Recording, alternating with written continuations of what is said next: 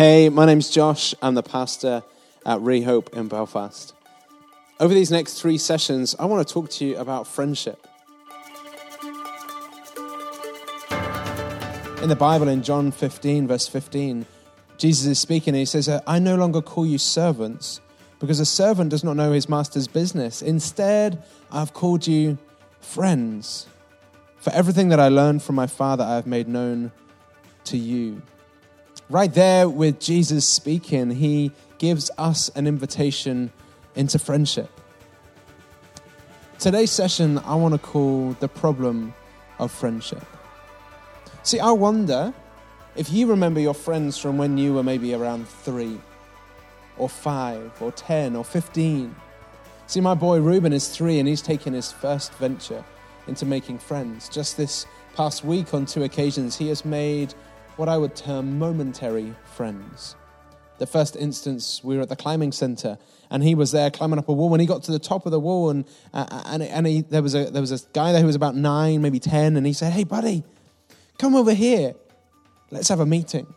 I watched him strut up to him and, and make this kind of bold declaration as a three year old. The next instance was two days ago. We were in England at a play park, and he made a friend with a girl called Chloe. Now, the thing with Chloe was that she was four and she was lovely, and they were chatting and they went up the slide together, and, and Chloe had a straight fringe. Later that day, we were at the airport flying back from England, and we, uh, we were in, in London, and, and came running up to me, Daddy, Daddy, Daddy. He whispered, he was so excited. Daddy, Chloe's here. His momentary friend was in the airport.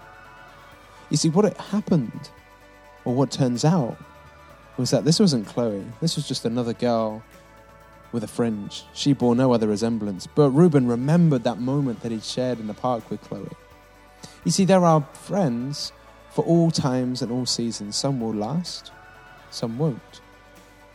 Today, we can know people all around the world. If you're on social media, Snapchat, Instagram, Facebook, you can know and follow and like people and make friends with people from all around the world.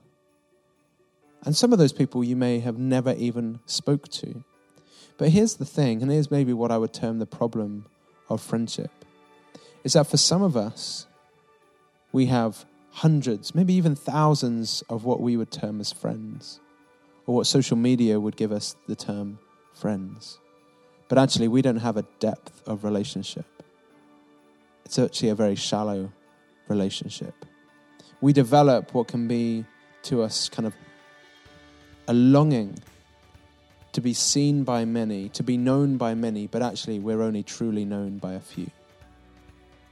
What Jesus is speaking about when he says, I have called you friends, is he's calling us into a depth of relationship where we truly know him and he truly knows us.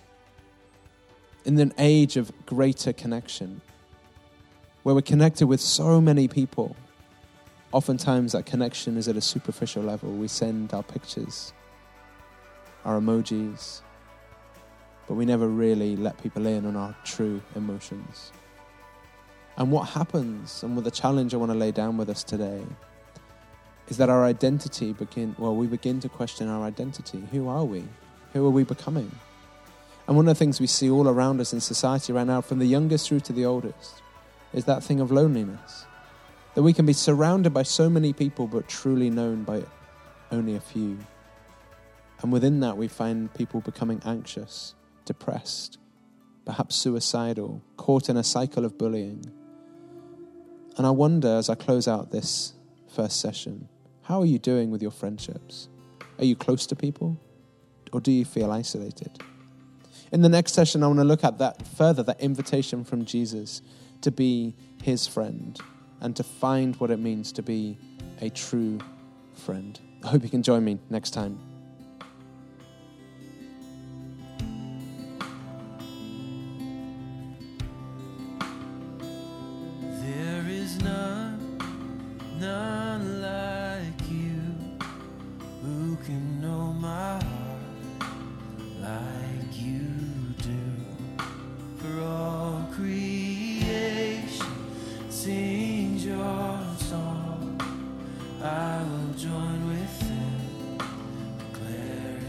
your glory.